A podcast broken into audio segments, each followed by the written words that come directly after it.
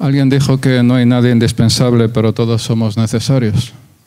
Te damos gracias, Padre, por la palabra que tú pones eh, delante de nosotros en esta mañana.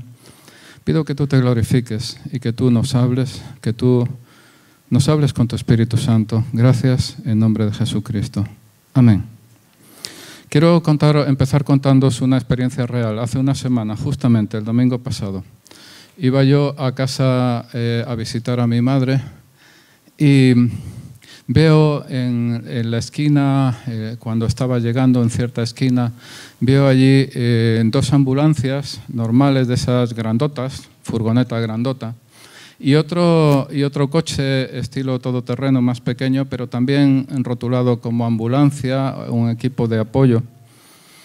Y cuando estaba en el semáforo para pasar, eh, me adelanta un coche de la policía a toda pastilla, ¿no? Me adelanta ras, rápido, ¿no? Y bueno, yo veo, porque hay momentos en que es difícil que uno se... Em, hay, momentos en los que es difícil que uno se, se abstraiga de, de, ciertas cosas y yo vi que estaban atendiendo a una persona en, en la acera, allí en la calle, en la zona, disculpad, me voy a poner más centrado Em, en, la, en, la, zona en la, que, eh, en la que estaban las ambulancias. Y bueno, yo fui a ver a mi madre, salí un, un, rato después para, para otra cosa, iba yo a comprar algo y, y, y vi que seguían las ambulancias, había, la policía había puesto un, una cinta de esas que dice no pasar policía. Y había un cuerpo tapado con una sábana en la esquina es decir, donde antes estaba, en la posición en la que, en la que yo había visto que estaban atendiendo a una persona, la segunda vez que pasé por allí, lo que había era un cuerpo tapado con una sábana blanca. Y estaba todo el mundo muy tranquilo. Quiero decir que no había, eh, no había dolientes en, en, esa zona. Eh, no había dolientes, claro, yo pasas por allí, no es el momento de preguntar, oye, ¿qué pasa? ¿Qué ha pasado?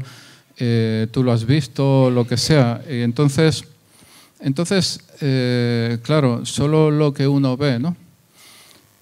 Pero, pero pensé, pensé, qué crudo, qué crudo quedarte esperando a tu padre o a tu madre o a tu hijo o, o a tu hermano que ha ido a comprar el pan o que ha salido a dar una vuelta que ha salido yo que sé a qué y no llega y no llega y no llega y qué pasa y que no llega.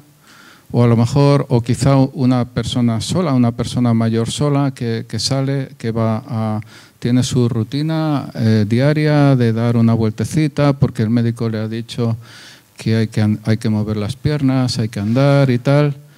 Y al cabo de quién sabe cuando la policía hace su labor de identificación eh, llaman al, al, hijo, llaman a la hija o llaman a un teléfono que, que, encuentran en algún sitio diciendo, oye, eh, tu padre o tu madre o, hemos encontrado a esta persona, eh, esta persona lo siento que ha muerto, no sé quién eres, no sé qué relación puedes tener con esta persona, solo hemos visto que tu teléfono estaba apuntado en una tarjetita que llevaba en el bolsillo qué cruda la situación, ¿no? Porque es, es, es, especular. Yo no sé si era un hombre o una mujer, no sé si era joven o mayor, solo sé que no había dolientes, luego la persona iba sola. No había, no, no había sentido de emergencia, tres ambulancias, eh, una patrulla de policía y no había sentido de emergencia, de hay que, hay que, hay que, hay que, ¿no? En ese momento están esperando que un juez ordene el levantamiento del cadáver. Y yo pido que, te pido que tú eh, te hagas una, ahora una imaginación y que pienses que vas a un funeral. Y en ese funeral eh, ves que habla, eh, pues habla un familiar cercano de la persona que ha fallecido, habla una persona de, eh, cercana, de una persona de la iglesia, vamos a suponer que, vamos a como somos una iglesia, vamos a suponer que, vamos a suponer que es eh, una persona creyente de, que habla cercana a esa persona. Vamos a suponer también que habla un compañero de trabajo, alguien cercano, personas cercanas, pero de distintas áreas, sobre la persona que está ahí fallecida. Y eh, te acercas un poco más al ataúd, el ataúd está abierto, y cuando miras al ataúd, resulta que te encuentras con que la persona que está en ese ataúd eres tú. Entonces, el ejercicio está en pensar qué te gustaría que dijera ese familiar cercano de ti en ese momento. ¿Qué te gustaría que dijera tu hijo o tu hija de ti? O tu padre o tu madre o tu hermano. O una o, persona, alguien de la iglesia que está, que está cercano a ti. ¿O qué diría de ti un compañero de trabajo, alguien con que, no, no, alguien que ves cada seis meses, sino un compañero de trabajo, alguien, alguien que tú, alguien que, eh, que te conoce. O también, o si tú eres de los que cogen el autobús a la misma hora todos los días y sueles coincidir con el mismo conductor del autobús, ¿qué diría ese conductor del autobús con el que tú sueles coincidir cada día? Mira, es que me he enterado y mira, tal, ¿no? Más que nada, ¿qué te gustaría que diga Jesucristo cuando te llame a su presencia? Todos nosotros vamos a estar delante de Jesucristo antes o después, delante de Dios, delante del Rey de Reyes y del Señor de Señores. ¿Qué te gustaría que dijera, que te dijera Jesucristo cuando te encuentres con Él? He puesto como título a la predicación de hoy enfoque, porque hoy quiero resaltar la importancia de ajustar nuestra vida a los claros principios divinos que aparecen en la Biblia. Cada parte de nuestra vida se puede examinar en el contexto de lo que realmente nos importa. Si tenemos claro dónde vamos, podremos asegurarnos de que lo que hagamos en cualquier día en particular, es decir, hoy domingo 1 de septiembre, no viole los criterios definidos como de mayor importancia y que cada día contribuya de modo significativo a la visión que tenemos de considerar nuestra vida como un todo.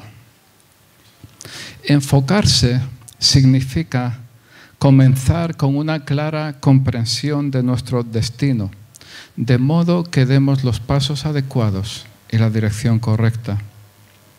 A menudo las personas, y quizá te puedas ver reflejado más de una vez, se encuentran logrando victorias vacías, éxitos conseguidos a expensas de cosas que de pronto se comprende que son mucho más valiosas.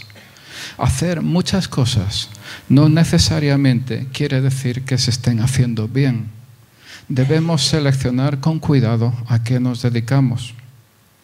Si piensas con atención en qué es lo que te gustaría que dijeran de ti en tu propio funeral, y vas a estar en tu propio funeral, sí, vas a estar en tu propio funeral, encontrarás tu definición personal de éxito y probablemente esa definición no coincide con lo que tú piensas conscientemente que es el éxito. Si meditas en qué es lo que te gustaría que Dios diga de ti y te diga a ti en la resurrección, entonces sabrás a qué atenerte. Piensa bien que cuando planificamos un viaje o nos vamos de vacaciones, determinamos la ruta, el medio de transporte, el tiempo de viaje y un montón de cosas más. Sin embargo, demasiadas veces vivimos nuestra vida mucho más importante que cualquier viaje de otra forma más que a trompicones, sin orden ni concierto. No podemos vivir nuestra vida de forma desordenada, es decir, podemos vivirla, pero no deberíamos. Necesitamos enfocarnos y dirigir nuestra vida hacia una meta y necesitamos algún tipo de brújula que nos ayude a alcanzarla. Cuando vamos en coche a alguna parte, usamos un mapa o un navegador, ¿cierto? Si no conoces muy bien el sitio. Pero tanto el mapa como el navegador actúan sobre algo predecible como son las carreteras, como son los caminos, los caminos transitables al menos. Pero nuestra vida no es tan predecible porque igual que esa persona se encontró el domingo pasado debajo de una sábana blanca en la acera en Madrid, tú no sabes cómo vas a estar mañana. Yo tampoco.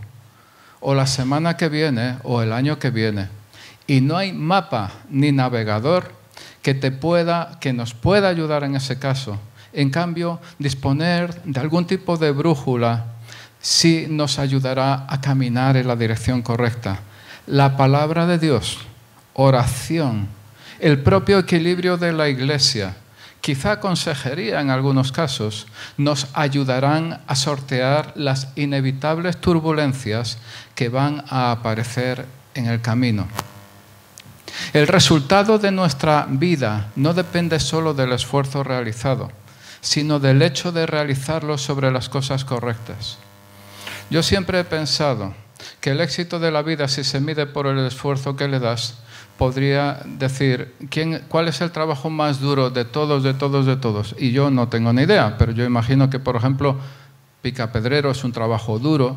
Yo imagino que, por ejemplo, minero es un trabajo duro. Yo he, leído en algún sitio que los, los, eh, los conductos de, para el, petróleo de, de, las torres petrolíferas debajo del mar que, van de un lado al otro y eso a veces hay que repararlo y se tiene que meter gente y a lo mejor el tamaño del conducto no es mucho más grande que su, que su propio cuerpo y tienen que ir arrastrándose de ida y arrastrándose de vuelta para hacer una reparación que quizá está debajo del mar o está dentro de tierra y yo me imagino que ese es un trabajo realmente duro. Pero si fuera por lo duro, si, fuera por el empeño que le ponemos a algo, no necesariamente vamos a tener éxito en la cosa, ¿vale? Si no aplicamos inteligencia, si no, somos capaces de, hacerlo de cierta forma, podemos realmente destrozarnos en el intento y no llegar a ningún sitio concreto. El esfuerzo en nuestra vida debe ser inteligente. El buen esfuerzo, por ejemplo, con los hijos, eh, no, está en, no, está en controlar, controlar todas sus acciones. No está en asegurarnos de que sigan todas las reglas adecuadas. Ese no es el buen esfuerzo con los hijos. Al menos no es el mejor esfuerzo con los hijos. Porque eso puede provocar una gran inmadurez en ellos y puede provocar gran y grave dependencia de los padres o a veces gran y grave eh, rebeldía contra los padres. El buen esfuerzo con los hijos consiste en favorecer su maduración y en encaminarlos hacia una independencia que haga de ellos personas estables con ideas claras en el futuro antes o después se van a encontrar al límite de la droga, antes o después se van a encontrar al límite del, alcohol, antes o después se van a encontrar al límite del sexo no adecuado. Y si para entonces, y entonces que no estás, que no estás tú allí con ellos, que no estás tú allí con ellos, si para entonces no has trabajado los principios adecuados en los que se tienen que mover tus propios hijos. Si para entonces no lo haces, ¿qué va a pasar? Mantenerme enfocado significa que yo me reconozco a mí mismo como responsable y no permito que lo que más me importe esté enterrado bajo una maraña de problemas apremiantes preocupaciones inmediatas y conductas exteriores, mías o de otras personas. Significa que las circunstancias, sean cuales sean, no dominan sobre mí. Repito el principio y el final de esta, de esta frase. Mantenerme enfocado significa que las circunstancias, sean cuales sean, no dominan sobre mí. Somos el pueblo de Dios y tenemos una guía escrita que es la Biblia. Es la expresión de la voluntad de Dios para nuestra vida y nuestro mundo. Los principios bíblicos tienen un carácter intemporal incluso en medio de la ambigüedad y el cambio sociales. Adecuar consciente y voluntariamente nuestra vida a esos principios es clave para superar todas las turbulencias, de nuevo turbulencias, que nos encontremos en el camino y encontrarnos al final con aquellas anheladas palabras, bien siervo bueno y fiel. No podemos vivir en este mundo tan cambiante eh, sin estrellarnos si en nuestro interior no persiste un núcleo invariable. Y recuerdo, y muchas veces lo he citado, aquella frase del alcalde de Zalamea que dijo, al rey la hacienda y la vida se han de dar, pero el honor es patrimonio del alma y el alma solo es de Dios. Un hombre que tenía las ideas claras, el autor del alcalde de Zalamea. Después de todo, el alcalde de Zalamea es una obra. ¿no? El, eh, el apóstol Pablo es un excelente ejemplo de cómo vivir una vida cristiana verdaderamente enfocada.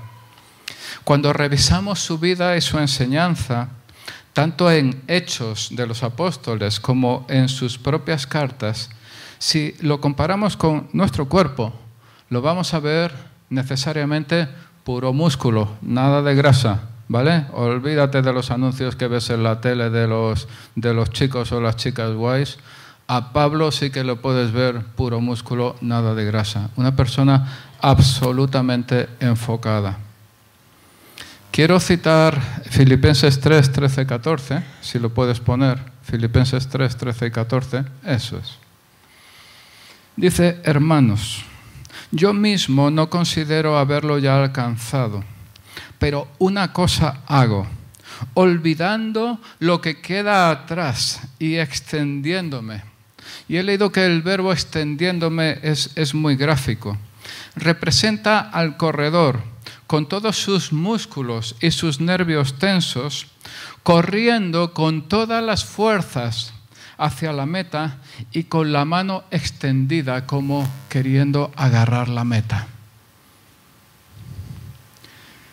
Y sigue extendiéndome a lo que está delante, prosigo hacia la meta para obtener el premio del supremo llamamiento de Dios en Cristo Jesús. En los versículos anteriores de ese mismo capítulo 3, Pablo expresa que todo lo estima como pérdida comparado con el incomparable valor de conocer a Jesucristo. Ahora bien, cuando Pablo dice que él estima el hecho de ser judío, de la tribu de Benjamín, irreprensible en la ley, etc., como pérdida, quizá no nos identificamos fácilmente con él. Deberíamos pensar en nuestra época y en nosotros mismos. ¿Qué nos ha costado? ¿O qué nos está costando proseguir hacia la meta para obtener el supremo llamamiento? ¿O es que quizá, y lo digo con temor y temblor, o es que quizá algunos de nosotros ni siquiera sabemos que hay una carrera? ¿O es que quizá, y lo digo con temor y temblor, ni siquiera sabemos que hay una meta? A veces nos parecemos a los que ven el fútbol en la tele. Cerveza va, cerveza viene, aperitivo, palomitas, barriga cervecera, mirando cómo dos equipos intentan ganar. Qué malo es ese jugador, qué mal lo ha hecho, qué manta, ese tenían que echarlo, tenían que cambiarlo, tenían que hacer tantas cosas. Es fácil juzgar el error del que está compitiendo desde tu propio sillón más difícil jugar tú mismo. De modo similar, podemos sentarnos en nuestro sillón espiritual con nuestra cervecita, nuestras palomitas espirituales, con nuestra barriga espiritual, juzgando y puntuando al que está compitiendo de verdad, echando en cara los errores del atleta, pero no compitiendo nosotros mismos. Según el texto de Filipenses, Pablo no hacía muchas cosas, ni siquiera varias, sino solo una. Una cosa hago, decía Pablo, y lo hacía con un propósito determinado, con un enfoque sobre una meta que él tenía clarísimamente identificada. Y lo hacía un día, y otro día, y otro día, y otro día, y así todos los días. Cuando nosotros entregamos nuestra vida a Jesucristo, se nos dice que debemos dejar atrás nuestra vida, nuestras cosas, nuestro equipaje detrás de nosotros, pero por el camino, de forma misteriosa, poco a poco, vamos recogiendo más equipaje y fácilmente empezamos poco a poco a llenar nuestra vida cristiana de otras muchas cosas. Cosas que no necesariamente son malas en sí, sino que su principal efecto es que nos distraen de lo verdaderamente importante. ¿Qué te distrae a ti? ¿Qué hace que apartes el foco del blanco? ¿El fútbol? ¿Las noticias? ¿El temor al futuro? ¿Las redes sociales? ¿El qué dirán los otros? ¿Las distracciones? ¿Los pecados de tu cónyuge? ¿Tu propia carrera? ¿Carrera, carrera laboral? ¿Tu propia carrera laboral, por ejemplo? Esa única cosa que hacía Pablo se manifestaba en la búsqueda continua e intensa de la voluntad de Dios, predicando, exhortando, animando, construyendo su reino. Pablo dice en Efesios 5:16, que no estoy seguro si lo he pasado a proyección, no estoy seguro, aprovechando el tiempo porque los días son malos. Eh, he mirado que Pablo vivió aproximadamente con los emperadores Tiberio, Claudio y Nerón. Una joya, joyas entre joyas. Tiberio, Claudio y Nerón, la, ¿cómo se llama esa cosa que dan las esa cosa que dan las vacas, que se ordeña una vaca y da, eh, ¿cómo se llama? sí, así, una cosa de esas, ¿no? Eso es, ¿no? Aprovechando el tiempo porque los días son malos. No debemos ser vagos, inconscientes ni distraídos, sino vivir con propósito para sacar el mejor resultado de cada situación. Por ejemplo, pasar en las redes sociales horas cada día seguramente no es redimir el tiempo. Jugar videojuegos horas cada día cuando quizá podrías estar estudiando seguramente no es redimir el tiempo Hablar por teléfono con amigos horas cada día en conversaciones sin sentido seguramente no es redimir el tiempo. Ver estúpidos programas de televisión no es redimir el tiempo. Defina usted estúpido programa de televisión. Si no lo sabes, yo no voy a ser capaz de explicártelo. Tiempo es una de las cosas más valiosas que tenemos, más valioso que el dinero, porque puedes ganar más dinero, pero no puedes ganar más tiempo. Iba yo a hacer una referencia a la película In Time, In Time, muy buena si tienes posibilidad de verla. Iba a hacer una referencia, pero al final por temas de tiempo precisamente me lo salto. Muy buena si puedes verla in time, pero enfócala si puedes verla en un ambiente espiritual. Tenemos la responsabilidad de usar nuestro tiempo sabiamente. No siempre vamos a estar aquí. El día de hoy es un regalo. Lo estás viviendo con propósito, con pasión, persiguiendo la meta o estás distraído, indiferente, enredado en situaciones y personas que abaten, eso seguramente tampoco es redimir el tiempo, sino malgastarlo. Igual que usas el dinero, también estás usando tu vida. Y tu vida, tenlo claro, ¿la estás invirtiendo o la estás malgastando? Aprovechar el tiempo porque los días son malos significa no malgastarlo, no vivir el día de hoy desenfocado, sin disciplina ni desmotivado. Si no tienes una meta clara en tu vida, ¿cómo sabrás al final de esta semana si ha sido una semana digna de ser vivida? Hoy es domingo, 1 de septiembre. ¿Cómo vas a saber el sábado 7 de septiembre si esta semana que está empezando ha sido digna de ser vivida. si no tienes ni idea de dónde vas, de qué es lo que se espera de ti, si no tienes ni idea de dónde ir, ¿cómo vas a saberlo? ¿Cómo vas a saberlo dentro de cinco años? Si han sido cinco años dignos de ser vividos. Porque la vida, amigo, amigos míos, la vida se pasa volando. La vida se pasa volando. Yo todavía recuerdo cosas de mi infancia. Recuerdo cosas de todas las etapas de mi vida. No recuerdo todo, recuerdo pocas cosas, ¿vale? Recuerdo cosas de todas las etapas de mi vida. Y te digo, soy testigo, la vida pasa volando. Soy testigo, no estoy dispuesto a que el resto de mi vida sea como mi vida hasta aquí.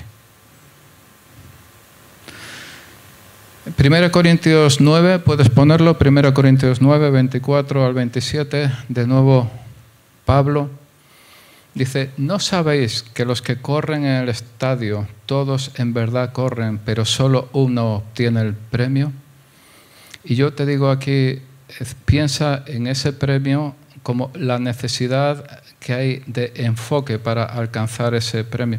Los, los atletas de élite, los futbolistas de élite, la gente de élite, tienen una preparación psicológica específica, especial, ¿sabes? Para, para ayudarles a alcanzar lo que es su propósito como jugadores, como atletas, lo que sea. El premio lo hemos visto en Filipenses 3.14 que era Filipenses 3:14, prosigo hacia la meta para obtener el premio del supremo llamamiento de Dios, el premio del supremo llamamiento de Dios en Cristo Jesús, que no es poco, ¿no? Y dice, corred de tal modo que lo ganéis. Y todo el que compite en los juegos, él está haciendo, Corinto era, era una de las ciudades de lo que actualmente es Grecia, luego las Olimpiadas, todo esto estaban por allí en ese ambiente. Todo el que compite en los juegos se abstiene de todo. Y escúchame, también se abstiene el que compite de todo, también se abstiene de cosas lícitas. Porque el mismo Pablo dice en 1 Corintios 6, todo me es lícito, pero no todo conviene. Pero hay cosas que no son adecuadas para la competición simplemente.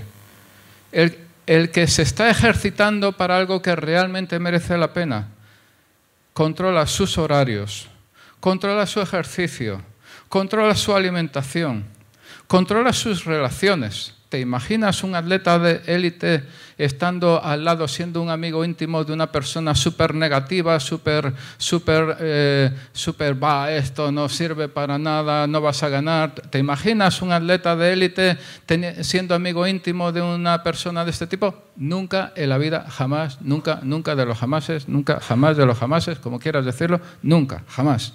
No sé si ha quedado claro, ¿no? Porque esas personas necesitan toda una vida de preparación. Para una corona corruptible, para una corona corruptible, para salir en la tele, para ganar una medalla de, oro a ser posible, para, para, para, que les hagan muchas entrevistas, para ser famoso, para montar un negocio, porque eso lleva tantas cosas. Y nosotros, por una corona incorruptible. Ellos lo hacen por, ¿sabes? Se, desgastan una vida entera por, por ir a unas Olimpiadas con la posibilidad de ganar. Y nosotros, una corona incorruptible, una corona con trascendencia eterna. ¿Cuánto más no seremos capaces nosotros de hacer y de dejar de hacer por alcanzar esa corona incorruptible? Ellos lo hacen para recibir una corona corruptible, pero nosotros una incorruptible. Por tanto, dice Pablo, yo de esta manera corro, no como sin tener meta, de esta manera peleo, no como dando golpes al aire, sino que golpeo mi cuerpo y lo hago mi esclavo, no, sea que, habiendo predicado a otros, yo mismo sea descalificado. Estamos empezando el curso 2019-2020 y no es tiempo, este curso no es tiempo de dar puñetazos al aire, no es tiempo de dar golpes al aire, no es tiempo de cazar moscas, es tiempo de dar al adversario, es tiempo de golpear, de dar en el blanco. Eh, eh, eh, no, es, no es para correr como una cabra loca por la vida y por el mundo, es para correr con un propósito determinado, es para correr es un tiempo, es un curso de correr para ganar. es un curso de correr para vencer, es un curso para, para ganar la corona incorruptible de justicia, el premio, el premio del supremo llamamiento de Dios en Cristo Jesús. Es un tiempo para eso y no es tiempo para otras cosas, no es tiempo para debilidades. Dios te ha dado un regalo que se llama hoy. ¿Qué vas a hacer con ese regalo?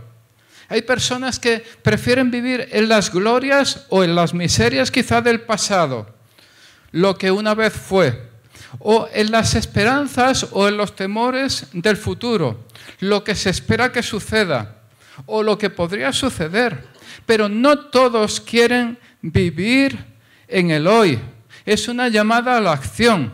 Enfócate, organízate, establece metas, haz planes, vive en el hoy no en el pasado, ni en un futuro hipotético. Vive en el hoy, porque hoy, la hora que es, es la única hora que tienes. Hazte un favor a ti mismo y organízate. Redime tu tiempo. Hay personas sumamente capacitadas, con un potencial muy alto, pero no son disciplinados a la hora de usar su tiempo y energía. Tienen buenas intenciones, pero se distraen fácilmente y se quedan fuera de la carrera. Hay mil buenas cosas en las que emplear tu tiempo, pero tienes que disciplinarte para mantenerte enfocado en lo que es mejor para ti. En caso contrario, te estarás enredando con muchas cosas y, amigo, apartándote de tu destino. Nada es más triste y puedes pensar en el ejemplo del funeral que hemos citado hace un momento, que llegar al final de la vida y preguntarse, ¿por qué se han malgastado tantos días? ¿Por qué no se ha vivido enfocado? Decide ahora mismo redimir tu tiempo. Considéralo una responsabilidad tú tienes de parte de Dios. Te ha creado y ha puesto dones y talentos en ti. Tienes semillas de grandeza en ti, pero las semillas necesitan tierra, necesitan buena tierra para producir fruto y fruto en abundancia. Y hay semillas de grandeza que Dios ha puesto dentro de ti, dentro de cada uno de nosotros. Tienes la responsabilidad de desarrollar tus talentos, perseguir tus sueños, convertirte en la persona que Dios quiere que tú seas. Reevalúa lo que haces, reenfoca tu vida, eh, evita distracciones. Pablo dice, es otra forma de decir este versículo, por tanto yo de esta manera corro. En otra versión de la Biblia dice, yo corro con propósito en cada paso entender el valor del tiempo como el regalo que es nos ayuda a emplearlo bien. Entender el valor de vivir enfocados nos ayuda a mantener la perspectiva correcta y darnos cuenta de que no merece la pena, de que no es rentable pelear o enredarnos en cada batalla. Respecto a las cosas, ¿cuántas veces haces, por ejemplo, una búsqueda en Internet? Y una cosa te lleva a la otra y otra y otra hasta que al cabo de 10 o 15 minutos vuelves a la búsqueda original. ¿Realmente te interesa todo lo que dicen o hacen todos tus supuestos amigos en las redes sociales? ¿Añade valor a tu vida publicar mil fotografías tuyas en casa, en la calle, en vacaciones? ¿Tu vida es tan divertida como publicas o es de otra manera quizás? ¿Eres ordenado en tu propia vida? Hay quien dice que una persona media pierde como 80 horas al año buscando cosas que ha perdido, las gafas, las llaves, el teléfono, el móvil. 80 horas al año, imagínate. Si te organizas un poco y de esas 80 y dices, me voy a organizar, voy a dedicarme 10 horas al año a organizarme bien, bien, bien, bien, bien. Todavía te ahorras 70. Un negocio redondo.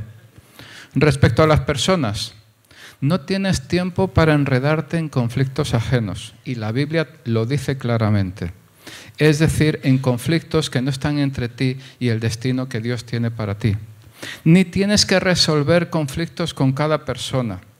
Algunas personas simplemente no quieren estar en paz contigo y tendrás que asumirlo, y eso es una distracción.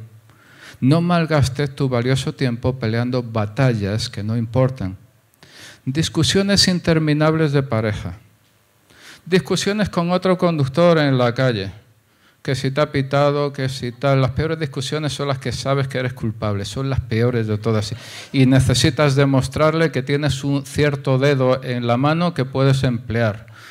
Aunque sabes claramente que eh, la culpa era tuya y que has metido la pata. Son las peores discusiones de todas. Cuando te das cuenta de que tus días están contados, como dice Job, sabes que tienes que aprovechar cada día al máximo y no necesitas responder a cada crítica, burla o humillación. No tienes que intentar convencer a alguien a cualquier precio. Cuando redimes tu tiempo, sabes que no tienes la obligación de hacer feliz a todo el mundo. Y esto hay que entenderlo bien. Cónyuges, maridos, esposas, no tienes la obligación de hacer feliz a tu cónyuge. Y lo digo sabiendo lo que digo, y no es un despiste. Puedes hacerlo muy infeliz o puedes hacerla muy infeliz, ¿vale? Puedes hacer cosas absolutamente indebidas y acarrear una infelicidad absoluta sobre tu cónyuge, pero no tienes la obligación de hacer feliz a tu cónyuge. Cada uno es responsable de sí mismo. Y cada uno tiene que tomar las decisiones adecuadas, guiado por la palabra de Dios. No de cualquier manera, guiado por la palabra de Dios. La vida es demasiado corta para vivir amargado. Olvida las ofensas y Dios va a ser tu vindicador.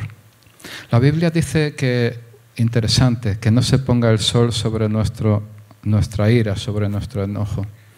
Y el motivo por el que mucha gente no tiene gozo o entusiasmo es porque se van cada día a la cama con falta de perdón en su corazón, reviviendo las heridas, pensando en sus contratiempos. Otro mensaje, otro, otro misil para los matrimonios. Cuando te vas sumamente cabreado, yo no sé si la palabra cabreado se puede decir en una predicación, pero yo como estamos entre amigos, cuando estás sumamente cabreado con tu marido, con tu mujer, y te vas a la cama hecho o hecha una fiera. ¿Qué pasa cuando te levantas al día siguiente? ¿Se ha arreglado el tema? ¿Se ha resuelto el tema? ¿La complicación? ¿Se ha resuelto todo? ¿Te levantas igual o peor? De lo que te has acostado. ¿No crees que hay una enseñanza en esto? ¿No crees que hay una enseñanza en esto? Que cuando uno se va a la cama debe liberar todas las ofensas que ha recibido, debe perdonar las heridas que ha recibido del cónyuge o de cualquier persona, compañero de trabajo, lo que sea. Debe perdonar porque al día siguiente van a estar ahí y cuando al día siguiente tú has perdonado, y al día siguiente te levantas y dices, ahí va, pero si sigo estando sumamente cabreado, recházalo en el nombre de Jesucristo, porque esa es una acción del diablo. Y el diablo, una vez que tú has perdonado, una vez que tú has establecido paz interior con el tema que sea, no es nadie para cogerte de nuevo al día siguiente por la mañana. Recházalo en el nombre de Jesucristo y declara la gracia de Dios, la gloria de Dios, la misericordia de Dios, la abundancia de Dios, la victoria del Espíritu Santo en tu propia vida, en nombre de Jesucristo. Las cuentas muy cortas, las cuentas muy cortas. Cada noche cierra cuentas, cada noche cierra cuentas. Las cuentas muy cortas, muy cortas no dejes rencor para la mañana siguiente. No dejes amargura para el día siguiente. Y si el diablo viene a atacarte, recházalo en nombre de Jesucristo. Y declara la libertad y el perdón y el amor de Dios. Y reconoce el valor y el poder de la sangre de Jesucristo derramada en la cruz por ti como miserable pecador llamado a la vida. A los muertos se les llama a la vida. Eso es lo que hace el poder de la sangre de Jesucristo derramada por todos nosotros. ¿Qué pasa acerca de la iglesia? La Biblia dice que nos necesitamos unos a otros. Hebreos 10:24, que creo que tampoco lo he pasado a proyección, afirma, consideremos cómo estimularnos unos a otros al amor y a las buenas obras. De alguna forma también es nuestra responsabilidad animarnos unos a otros a ser mejores cristianos, mejores seguidores de Jesucristo. Porque el éxito de este grupo, Amistad Cristiana, es nuestro propio éxito. Piensa que esto es una verdad espiritual, iba a decir como un templo, como estamos en una iglesia podemos decir una verdad espiritual como un templo, más grande que la Catedral de Burgos o de León o lo que sea, más grande que el Vaticano, como un templo, una verdad, una verdad espiritual como un templo. Es cierto, es cierto que cada uno responderá por sí mismo de, de su propia vida delante del trono, es cierto, claro que sí, ¿vale? Y si has entregado tu vida a Jesucristo, entonces, Señor, yo mucho no tengo, pero hay alguien que ha, dado su, que ha derramado su sangre por mí, que él sí tiene, ¿vale? ¿De acuerdo? Pero, pero eh, de alguna forma también eh, hay, una, eh, hay una colectividad en la iglesia. De alguna forma somos parte los unos de los otros. Esto es amistad cristiana. Y no somos otra iglesia, por buena que sea otra iglesia. Y nosotros somos los que somos y como somos y con nuestras características, las que sean. Y de alguna forma somos parte los unos de los otros. Y eso es lo que enseña la Biblia. Por eso la Biblia dice, gózate con los que se gozan, alégrate con los que se alegran, entristécete con los que se entristecen. Porque somos parte unos de los otros. Somos cuerpo unos de los otros. Por eso es tan importante, no, no, no, yo voy bien espiritualmente, no me importa lo que pase con los demás. ¿Cómo que no importa lo que pase con los demás? Sí importa, sí importa. Somos llamados a construir, somos llamados a animar, somos llamados a edificar, somos llamados a levantar.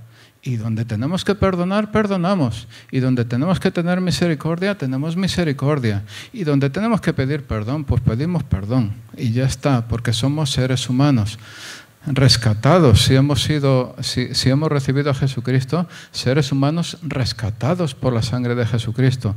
El mayor llamamiento que puede tener cualquier persona en el universo, ¿no?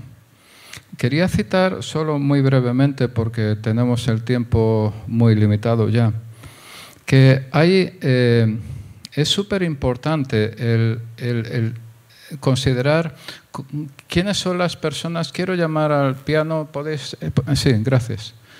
Eh, ¿Sabéis una cosa? Yo pienso, me concentro mejor con música.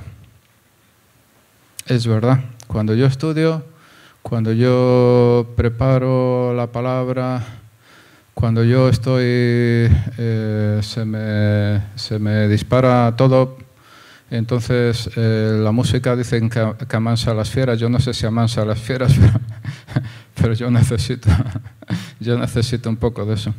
Hay una parte en Marcos 5 donde, donde recordad que fue un hombre a decirle a Jesús que mi hija se muere. Ven por favor que mi hija se muere, ¿no? Y, y Jesús, Jesús fue allí y, resulta que cuando llegó, pues la chica ya se había muerto. Y dice la Biblia, está en Marcos 5, y dice la Biblia que había burladores. Jesús, Jesús cuando llegó dijo, hombre, tranquilos, que la niña no está muerta, que, sabes que está dormida. y había gente que se estaba burlando de ella.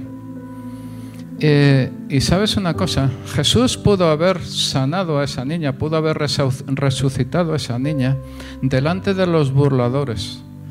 Pero Jesucristo escogió algo que es una guía para todos nosotros. Cuando realmente estás en lucha espiritual, tienes que estar en lucha con aquellos que están contigo, no contra ti. Y Jesús solo permitió que pasaran a la habitación donde estaba la niña, los padres de la niña y aquellos que estaban más cercanos de él, Pedro, Santiago y Juan. Y el milagro sucedió. Pero el milagro no fue visto por los burladores. ¿Por qué? Porque muy probablemente, aunque lo hubieran visto los burladores, tampoco habrían creído. Porque creer es una actitud de corazón. Porque creer, la fe, es algo, es algo de dentro. Es algo que viene del Espíritu Santo, es algo que surge en el corazón. Ríos de agua viva, dijo Jesucristo, el que creyere en mí, ríos de agua viva manarán de su seno. Ríos de agua viva para ti, pero, pero, pero también para las personas a tu alrededor. Todos nosotros, bueno, quiero antes también citar una cosa con respecto a los burladores, etcétera. ¿no? ¿Con quién comes cada día en el trabajo? ¿O con quién hablas más por teléfono? ¿Son personas que te animan o son personas que te hunden en la miseria? ¿Te ayudan a ir hacia tu destino? ¿Te ayudan con excelencia, integridad y carácter o son vagos e indisciplinados? No malgastes tu tiempo con gente que no te estimula a lo bueno. Estoy hablando de relaciones próximas, ¿vale? es imposible desligarse del mundo en general y, ya y, nos, y, claramente lo dijo Jesús, ¿no? Estoy hablando de relaciones próximas, amistades cercanas, ¿no? A veces sabemos que cierta gente no es buena para nosotros, pero pensamos que si nos apartamos de ellos nos vamos a quedar solos. Atrévete, haz la prueba y a ver qué pasa. Yo tenía un compañero en mi primera época laboral que yo lo llamaba el maestro cervecero y cada palabra tenía un significado muy claro.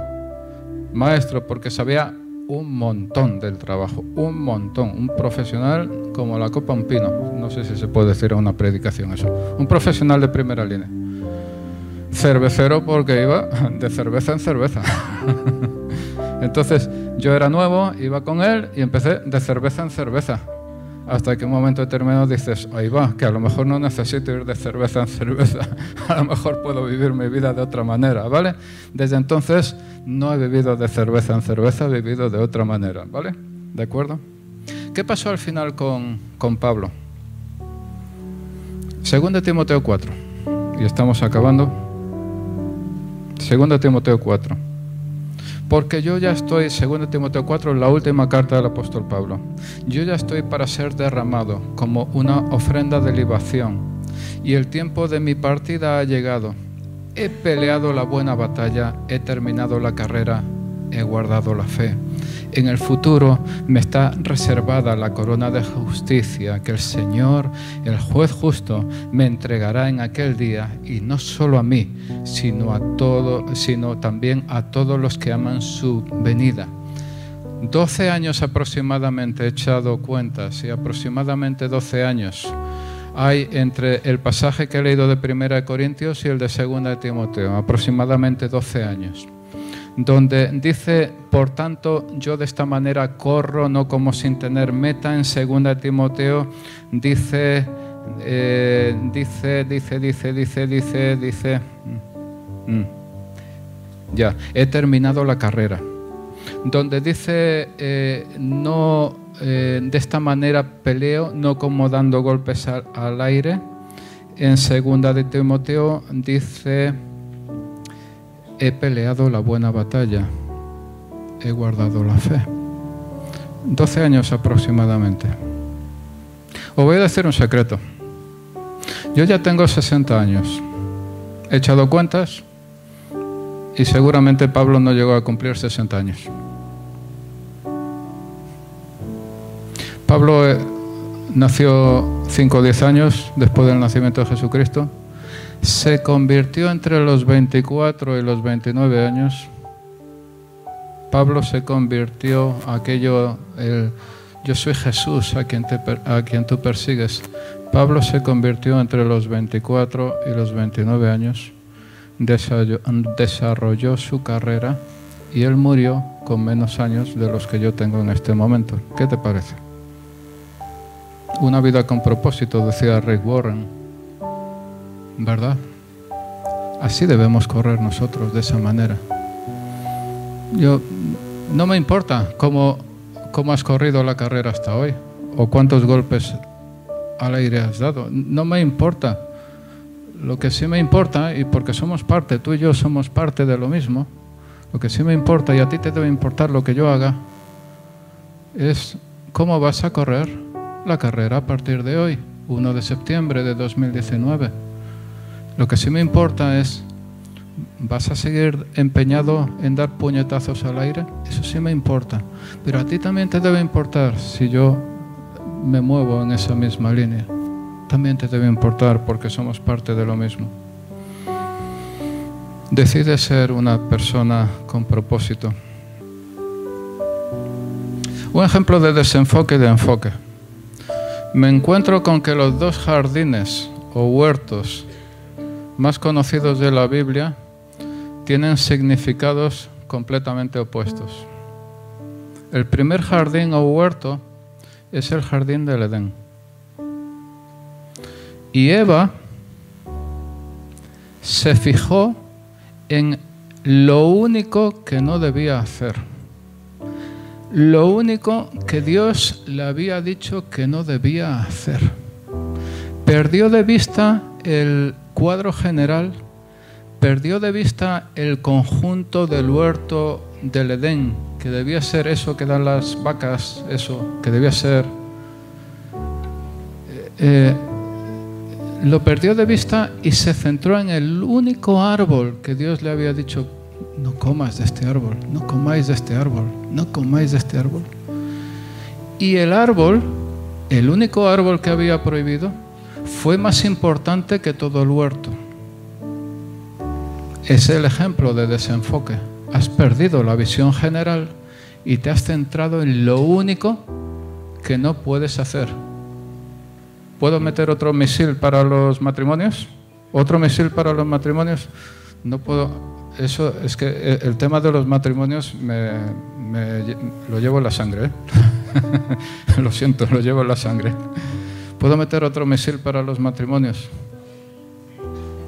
¿Cuántas veces me encuentro con personas que dicen, mira, es que mi marido es no sé qué, o es que mi mujer es no sé qué.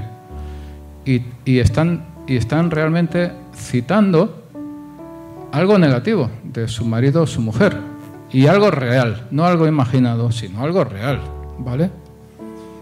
Si yo les pregunto, bueno, dime alguna cosa buena de tu marido o de tu mujer, de forma misteriosa empiezan a salir cosas. Piensa, piensa piensa que puede ser que te estés enfocando en un punto negativo o en dos o en tres puntos negativos de tu marido o de tu mujer, pasando de largo el cuadro general de que tu marido o tu mujer tiene grandes virtudes y muy especiales virtudes que tú necesitas. ¿Vale? El segundo jardín o el segundo huerto que yo veo en la Biblia, que es el gran momento, es, el gran ejemplo de enfoque, es el jardín o el huerto de Getsemaní. Lo que Adán y Eva destrozaron, perdiendo de vista el conjunto para enfocarse en la única cosa que se les había dicho que no hicieran, Jesús retomó el conjunto. Jesús pasó por encima de la única cosa que él tenía, que era sí mismo, que era Jesucristo mismo. Y Jesucristo lo único que tenía era su propia vida. Pasó por encima, sacó el enfoque de sí mismo y lo puso sobre el cuadro general la salvación de todos nosotros, la restauración de todos nosotros, el poder del Espíritu Santo derramado para todos nosotros. Lo que Eva y Adán desenfocaron, Jesús lo enfocó. Y por eso nosotros podemos estar aquí en esta mañana libremente en la presencia de Dios. Y muchos de nosotros Dios quiera que seamos todos, muchos de nosotros estamos viviendo en el, en, el resultado, en el grandioso resultado del enfoque de Jesucristo que desenfocó su propia persona y la difuminó para escoger el cuadro general donde estamos todos nosotros.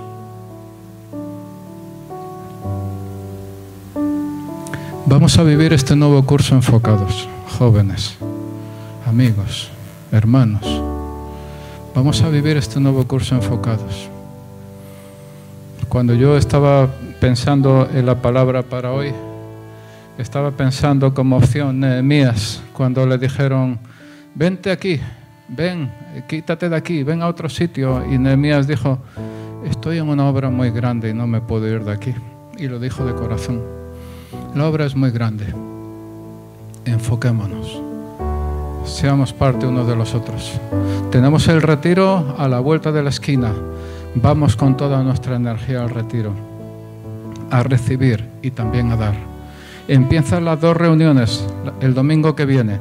Nuestro, todo nuestro ser por la iglesia, por las dos reuniones, para que Dios se manifieste en medio de nosotros y Dios derrame de su Espíritu Santo con poder y con gran gloria. La corona es, eh, la corona es incorruptible, el premio del supremo llamamiento en Cristo Jesús.